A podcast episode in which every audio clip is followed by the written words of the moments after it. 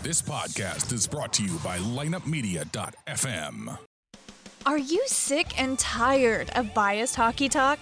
Then you have come to the right place. The Drop focuses on the St. Louis Blues, but we also delve into other news from around the NHL. So tell the ref you don't mind the game misconduct penalty. You were headed to the locker room anyway to listen to The Drop. Here's your host, Lance Descott. Well, it is around 3 a.m. Thursday morning, December 6th, the early morning after the Blues lost to the Edmonton Oilers, and I'm in the studio getting this episode out to you guys. This game followed the Blues script. They didn't play a complete 90 minutes. They played one good period in which they got a lead 2 to nothing. They went on their heels into a defensive stance and ended up having this game go to overtime and then a shootout. The same things happened every game. You guys have heard me talk about it. You guys have heard other podcasts around St. Louis talk about it. Everybody's out there talking about it, and we all are saying similar things. However, some are putting this game on the shoulders of Jake Allen. That, yeah, Jake Allen played great in regulation but he allowed that late goal. And then he didn't do well in the shootout. Jake could have pulled this game out for us. The narrative's getting old. Jake Allen had a great game. Doc Emrick on NBC stated that the Blues played well in the first period. Jake Allen had a very good game. That the two Oilers regulation goals scored in the second and third period were not Jake Allen's fault. But this narrative keeps coming up time and time again. And I keep asking people the same question Are you watching the same game that most Blues fans are watching? Or are you just watching for any excuse to blame Jake Allen? I'm getting sick and tired about talking about Jake Allen because the way I look at it is when he plays bad, I'll tell you he plays bad. When he plays good, I'm going to tell you he plays good. When he plays great, I'm going to tell you he plays great. My narrative is basically the way Jake Allen plays. But other people, it just seems that he can play great, can play very good. But the team gets a goal to either tie it, the team gets two goals to come back and win it. It's automatically Jake Allen's fault. Couldn't be the fact that this team's defense went into a hole couldn't be a fact that this team basically stopped really pushing for most of the second and third period. There were a few times where they did. It's all Jake Allen's fault. I really shouldn't be having to talk about Jake Allen and defending him every time the Blues lose. I would say 60 to 70% of the people out there blame Jake Allen for every loss. Yeah, he played good, but the Jake Allen's the problem narrative it's got to stop. I honestly don't care who the hell you put in goal. If the team makes mistakes in front of him, goals are going to get past him. Martin Brodeur was a great goaltender, and by no means am I comparing Jake Allen to Martin Brodeur because I'm sure I'm going to get that tweet or get an email about it. He had strong defensive teams in front of him. Marc Andre Fleury, when uh, Vegas plays bad in front of him, he allows goals. But the Vegas Knights don't come out and say, oh, Marc Andre Fleury's got to carry us. We lost 3 to 2. Marc Andre Fleury played great, but man, he let in that late goal with three guys in front of him that screened him. Or he let in that late goal where a guy was in front of the net, got the rebound, and nobody took the guy out. They just let him put the puck right past him. No, you're not going to hear that. And I don't know when all this narrative's going to stop. When losses are his fault, by all means. I've even said it. Jake Allen played bad. Or Jake Allen let in three soft goals out of the four goals. Or two of them were really soft. Jake needs to make that save. But other people, they don't see that. There's no balance here. It's all the narrative of Jake Allen's bad. Jake Allen's not good. We need a winning goaltender. We need Bobrovsky in here. We got to go out and get Jimmy Howard to win this year. He's not coming to the Blues this year, and then he's going to re sign a contract with them to be a guy that backs up people next year. He's not going to do it. So, hoping and wishing for this goalie to come in and save the Blues, it's not going to happen. This kind of crap went down when Curtis Joseph was here. Yeah, there were a lot of people that liked Curtis Joseph, and people weren't quite as hard on Curtis Joseph as they are on Jake Allen. And again, I've got to say, Jake Allen's not Curtis Joseph, but I remember very clearly some nights when Blues defense was terrible. In fact, a lot of nights the Blues defense was terrible in Curtis Joseph's career. He would stop 43 of 45 shots, 38 of 39. The Blues would lose 1 to nothing or 2 to 1 or 2 to nothing. And you know what was said? Cujo's got to be better. Yeah, we love Cujo. He makes some great saves, but when you need him to, he doesn't make that big save. He costs the Blues the game. There's a lot more that goes into it. Do people not see these things? Because I do, and a lot of fans that are actually watching the game and not focused on Jake Allen every time they look up at the score or every time they see a goal scored or an overtime goal or a shootout goal scored. The narrative's got to stop people. You're entitled to your opinion, and you can say what you want to, just as I'm entitled to my opinion about Jake, too. But let's be serious here. You got to be educated at what you're talking about before you say something. You've got to know what you're talking about before you say something. That's enough of my rant for now. I will add a little bit more at the end of the podcast. Let's go ahead and head into the highlights because you know what? The Blues came out and looked pretty damn good in the first period. They took the play to the Oilers and they got on the scoreboard first by some hard work. They were keeping the puck in the offensive zone they weren't allowing the, the Oilers to rush in and get a lot of opportunities against Jake. They were playing strong defensively, and when Jake had to make a save, he did. But the Blues, as I said, would get on the board first. Ivan Barbashev, just a little under seven minutes in, would make it one to nothing. Can't get so focused in on him and realize he's going to distribute the puck. Great feed in front and a goal!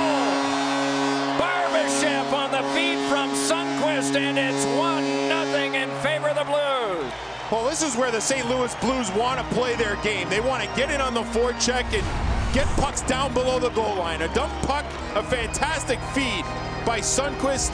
Some poor coverage by the Oilers in front of the net, and they make them play, but a good job getting that puck in deep and getting on the forecheck. A great pass by Sundqvist from behind the net. You know, Sundqvist isn't my favorite player, but for the most part, he works very hard every shift he's out there. This time, just a perfect pass to Barbashev. A huge defensive breakdown by the Oilers. Nobody was really watching Barbashev. He gets the puck, puts it over Talbot top shelf. The Blues are up one to nothing. That would be Barbashev's third goal of the year. Sundqvist, as I said, with that great pass, gets his second assist. Nolan just called up from the rampage, gets his first assist. Six minutes, five seconds into the first. The Blues are happily up one to nothing. The pressure they would put on Talbot would continue big time for the first period. They really didn't let up a lot. In fact, they outshot Edmonton in this period 15 to 5. But they didn't just outshoot Edmonton. They got a second goal 13 minutes 32 seconds in. Brayden Schenn gets his sixth goal of the year to make it two to nothing Blues. Brayden Schenn able to take that, got it back for Butler, and a shot went wide. Rebound score! Brayden Schenn, and it's two to nothing. Strength in numbers bef- uh, below the goal line, getting the puck from low to high. The shot from the point misses the net. Talbot loses his net, and Schenn from not an easy angle puts it into the empty net. Well, and the one thing, Edzo, is that you can dump pucks and retrieve them, or you can skate them deep into the zone. Butler takes the initial shot. The rebound goes right to the side of the net. Schenn is there.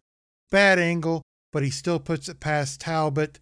Great goal for Schenn, and the Blues are up two to nothing. That goal would be Schenn's sixth of the year. Butler, who's just been called up, gets his first assist. Dunn gets his seventh assist. As I said, 13 minutes, 32 seconds in. The Blues are looking good at two to nothing. They really outplayed Edmonton in this first period. They played strong defensively. They didn't allow Edmonton very many shots. When they did, Jake made the save. The puck got cleared out. The Blues were in the offensive end a lot, and that is a recipe for something good. Going into the second, could the Blues continue it? We know a lot of times this year they've played one good period, two good periods, a period and a half, and then they've just fallen apart during the game. We get that answer pretty quickly because Edmonton, I thought, came out very strong in the second period. They would get their first goal of the game by Ryan Nugent Hopkins. If you guys remember a couple years ago when the Blues were looking to move Shattenkirk around the trading deadline, one of the teams they were talking to actually before the trade deadline was the Edmonton Oilers. And one of the guys that the Blues wanted was Ryan Nugent Hopkins. The Oilers almost pulled the trigger, but they decided a no go on that. Plus, of course, our buddy Shattenkirk says, I don't want to play in Edmonton. So I would imagine that Edmonton's pretty happy they didn't get rid of Nugent Hopkins. Russell to Nurse. Couldn't get it the first time out in front. Does the second time, and Ryan Nugent Hopkins bangs it home. The Oilers are on the board as Ryan Nugent Hopkins gets his seventh goal of the year. Staying with it in front of the net. That's another shift off a face-off where they are relentless on the puck and they turn it over, and that's exactly what they want to do. Get into the offensive zone, generate the cycle, hold on to a puck. Edmonton's starting to move their feet. You score goals in the dangerous areas. He stays there. First one doesn't go, but he stays with it and gets a second opportunity. That's just a real good job right in there to dig that puck loose and jam it past Jake Allen. And I would say Nugent Hopkins paid the price in front of the net. I wish I could say that because he probably wouldn't have scored the goal. He got the puck in front of the net, and not much Jake Allen could do on that one. Robert Thomas had his back to Nugent Hopkins. Nobody took him out, and this game is now two to one, basically on some hard work by Nugent Hopkins. That would be Nugent Hopkins' seventh goal of the year. Nurse gets his fifth assist. Russell gets his sixth assist. Four minutes, four seconds in. Edmonton's back in this game at two to one. But as I stated, they really put a lot of pressure on Jake that period. 17 shots on goal. Jake had to be really, really good in goal and make some very good saves to keep this at just a two to one game. Going into the third, would we see the Blues take the game back, or would we see Edmonton continue the dominance they had in the second period? Well, for the most part, we would see Edmonton continue the dominance they had in the second period. The Blues did have some opportunities, but the only goal scored in the third would be with just 56 seconds left after Edmonton had pulled Talbot, and it ties the game up at two, and we are headed into OT. Draisaitl on the far side. Looks for Khaira behind the net. Less than a minute to go. McDavid with a puck. Back to Klefbom. Here comes another shot. He scores! Oscar Klefbom has tied the game at two. Klefbom with seven points in his last six games gets his third goal of the season. And Louis, all of his goals have been dramatic. They certainly have, and this one is too. And he absolutely let this one go. He had his first opportunity with a blast. Good work down low by Khaira. Takes the puck, gets it to McDavid, put it on a tee once again. Shoot the puck, get it by two screens. And when you get a shot that hard to get by the block, which they haven't been able to do all night long, no chance for Jake Allen. A couple Blues players in front of Jake Allen, an Oilers player in front of Jake Allen, hoping to get a deflection. Oscar Klefbom gets his third goal of the year on a hard shot. McDavid gets his 22nd assist. Khaira gets his seventh assist. And as I said, we're going to overtime. Going into overtime, I wouldn't say there was a lot of offense. There was an opportunity for each team, but nobody scored, so we're headed to a shootout. Tyler Bozak would be the first person to be up for the Blues. He would get it past Talbot. The Blues are looking good at the beginning of the shootout. Ryan Nugent Hopkins, who had a goal earlier, gets the first attempt for Edmonton. He puts it past Jake Allen. Tarasenko goes up next. Talbot stops him. Connor McDavid gets his opportunity to end this game and get the two points for the Oilers. Calm, cool, collects a goal. Boy, I'll tell you, you know what? You have to respect how fast Connor McDavid's hands are. So as a goaltender, you just can't bite on this, and he just has to stand his ground. But he's so good. That little flick of the wrist makes it look so easy. So Connor McDavid puts it past Jake Allen. Jake didn't wait him out. Jake committed too early, and it's up to Brayden Schenn to keep this shootout going. His sixth game of the year and snap a six-game losing streak. If he can stop Brayden Schenn. And he does. Talbot's streak comes to an end, and the Oilers win their 14th game of the year as they defeat the St. Louis Blues in the shootout. Another tough loss for the Blues. They were looking great in the first period. They kind of started backing up, getting on their heels in the second and third periods. And this is what happens when you do that. You allow teams to gain momentum and get back in the game. Let's head to the stats of the game. Shots on goal 36 for the Oilers, 30 for the Blues. Face-offs 40% for the Oilers, 60% for the Blues. Each team had power play opportunities. The Oilers had five. They didn't capitalize on any of them. The Blues had two, and they were also unable to get any power play goals. Hits, the Oilers had 19, the Blues had 15. The Blues did get 17 blocks to the Oilers' eight. The Oilers had eight giveaways, and the Blues had five. Let's head to the post-game interviews where we're going to hear from Zach Sanford, who had several good opportunities in this game. We'll also hear from Jake Allen, and we'll end it with uh, Coach Berube giving his thoughts on uh, another tough loss. Frustrating though, because obviously looked like Tarasenko got pushed. Yeah, I mean, watching the replay after, obviously it's frustrating, um, you know, but we can't change that call, and there's nothing, uh, nothing we could have done about it. A lot, lot of chances tonight. I know you probably felt like you had a couple. Talbot was good on a couple of them. Just a tough night trying to finish. Yeah, I mean, obviously he's a good goalie. I had, uh, had a few good chances that, you know, maybe I'd like to try again, and um, but you know, it's it comes down to that, and you know, the one that I get doesn't count. So you know, I think it's uh, it's on me and the rest of the team to you know bear down and be able to put another one in. How, fr- how frustrating is it after the start you guys had to just not get the result you you wanted after so many breaks went the other way? Yeah, I mean, obviously it's it's really frustrating. It's uh, you know, that's been a theme for us all year. It seems like, and um, you know, we just for whatever reason we haven't been able to put the teams away when we get that lead, and um, you know that's that's what's cost us you know quite a few points here. Zach, defensively, it's like you guys played Edmonton really solid there all night. Yeah, I mean, uh, I thought we did, and um, you know they got they got some high end forwards over there, and I thought we did a good job against them. And um, you know, like I said before, it just comes down to us bearing down at the right times, and you know maybe on the first goal getting a box out and clearing that puck, and maybe on the second one, you know, getting a block or you know, and uh, another bounce. But um, you know, it all it all comes back to us. Just flat to start that second period. They outshot you six to nothing out of the gate. Yeah, I mean, um, obviously, like I said, they have some high-end players. We knew they were going to come hard. Just, um, you know, we at times we didn't seem to be doing the right things and getting pucks in, and you know that, that feeds into a lot of the teams we've been playing recently on the on the turnovers. That's how they get their offense, and um, you know, we, we gave them a little spark there. Zach, do you feel like you had that one there at the end with O'Reilly, that two on one? I feel like you had him beat there. Yeah, I mean, I tried to go the same spot I went earlier on him. I thought I could have beat him earlier under the arm, and um, you know, it just uh, trickled out the wrong way. Uh, led by that line, they get a lot of offensive uh, opportunities. You know, usually game in, game out, and you know, especially when he plays so much. Uh, game never should have got to overtime, but it's unfortunate it did. And you know, again, you know, it, we did a great job in overtime to battle to kill that one off. That uh, PP, you know, those are four and three, some good looks, uh, big blocks there, and you know, again, it uh, shouldn't have got to overtime. We had a good first period, but uh, you know, we need to keep the effort up a little bit more. Just too many layers maybe in front of you. Did you even see that? No, I didn't. There? I knew he's. I saw the big wind up, but then, you know, I knew he was going far side, so I tried to push over there. Just didn't get a good enough read on it. I should have tried to get a better read on it. Team perspective, though, on that six on five just before it led to the goal? You know, we, I thought we we did some good things. We got pucks out. It was just, you know, one of those chances, six on five. Sometimes you're, majority of the time you get the good end of it. Sometimes you get the bad, and you know, it, we get uh, we get hemmed in there a little bit, and you know, see an ice slapper. It's a lot, lots going on in the league. As far as the shootouts, I mean, it looked like you did everything right on Nugent Hopkins' I mean, you waited him out as long as you could there. He just yeah, makes yeah. a good shot, and then McDavid. Yeah, he made a.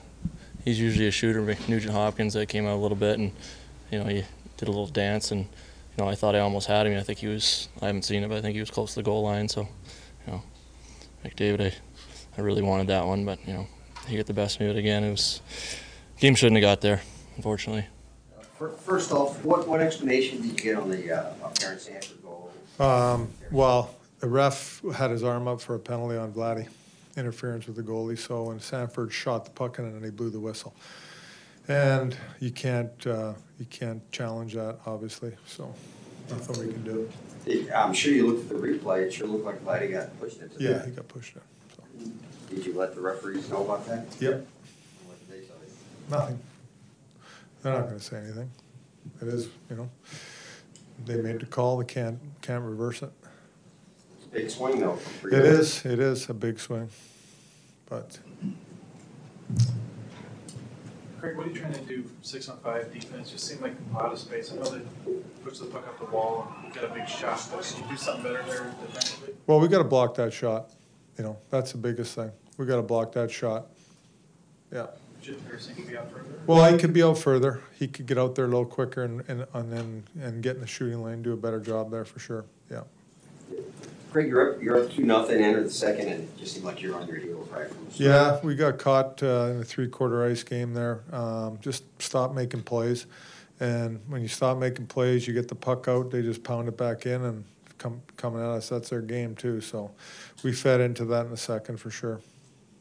You feel like did it continue into the third? No, not really. I thought the third was not bad. I thought it was a pretty good period. We had some opportunities to uh, close that game out. We didn't finish. I- Yeah, I mean, that's happened a few other times, you know, sitting with, with two old leads, even sitting back. How do you, how do you prevent that? From sitting back. Yeah, just getting Well- your heels with the lead. It's it's just a mindset, you know. You can't.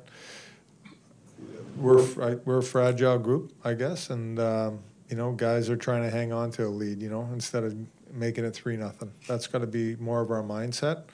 Um, you know, we we should have came out in that second period and, and pushed the pace right away on them and tried to make it three nothing. Is there something you can do as a coaching staff to help them overcome that, or is that just gotta be on them? Well, yeah, we'll we'll look at the film and we'll eventually we'll talk about it and go over it again and, and keep banging away at it. So many quality scoring chances, lack of finish, or how they come up big? Both. I mean, we had we had some good looks, but uh, you know, we gotta. I think we can shoot the puck better too. You know, you gotta. These goalies are good. You gotta. You gotta. Gotta pick corners, and we can shoot it better for sure. But he made good saves. Seemed like there were times when you maybe passed up some shots, would you like just to take more shots? Yeah. Well, you know, we talk about shot attempts all the time, and um, we probably passed up a few tonight where we could have put more than that for sure. You see the way Jake's playing, and he's, anytime you put him out there now, he's giving you a chance. Definitely, another solid game. One more point about Jake Allen, and I'm done on this podcast talking about him. Did you hear what Coach Berube said? Another solid game by Jake. Are people ignoring this? He brings out deficits in the team, why they lost every single game. He's yet to call Jake Allen out in that. But half the fans out there, probably more, say these losses are Jake Allen's fault.